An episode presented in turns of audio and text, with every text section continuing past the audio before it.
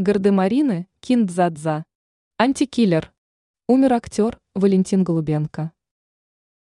Недавно стало известно о смерти известного советского и российского актера Валентина Голубенко. По имеющейся информации, заслуженный артист эр эф скончался в реанимационном отделении больницы. А туда, в реанимацию, согласно данным российской газеты, он попал в конце сентября.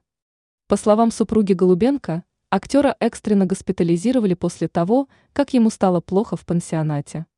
В свою очередь, российская газета отмечает, что артист умер менее чем за неделю до своего восемьдесят третьего дня рождения, второго октября, но об этом стало известно только сейчас. Валентин Голубенко родился восьмого октября тысяча девятьсот сорокового года, окончил Харьковский театральный институт. Служил в Севастопольском театре Краснознаменного Черноморского флота, откуда перешел в Центральный театр Советской армии. Многие кинолюбители знают Голубенко по таким фильмам, как «Служили два товарища», «семнадцать мгновений весны», «Гардемарины», «Вперед», «Кин-дза-дза».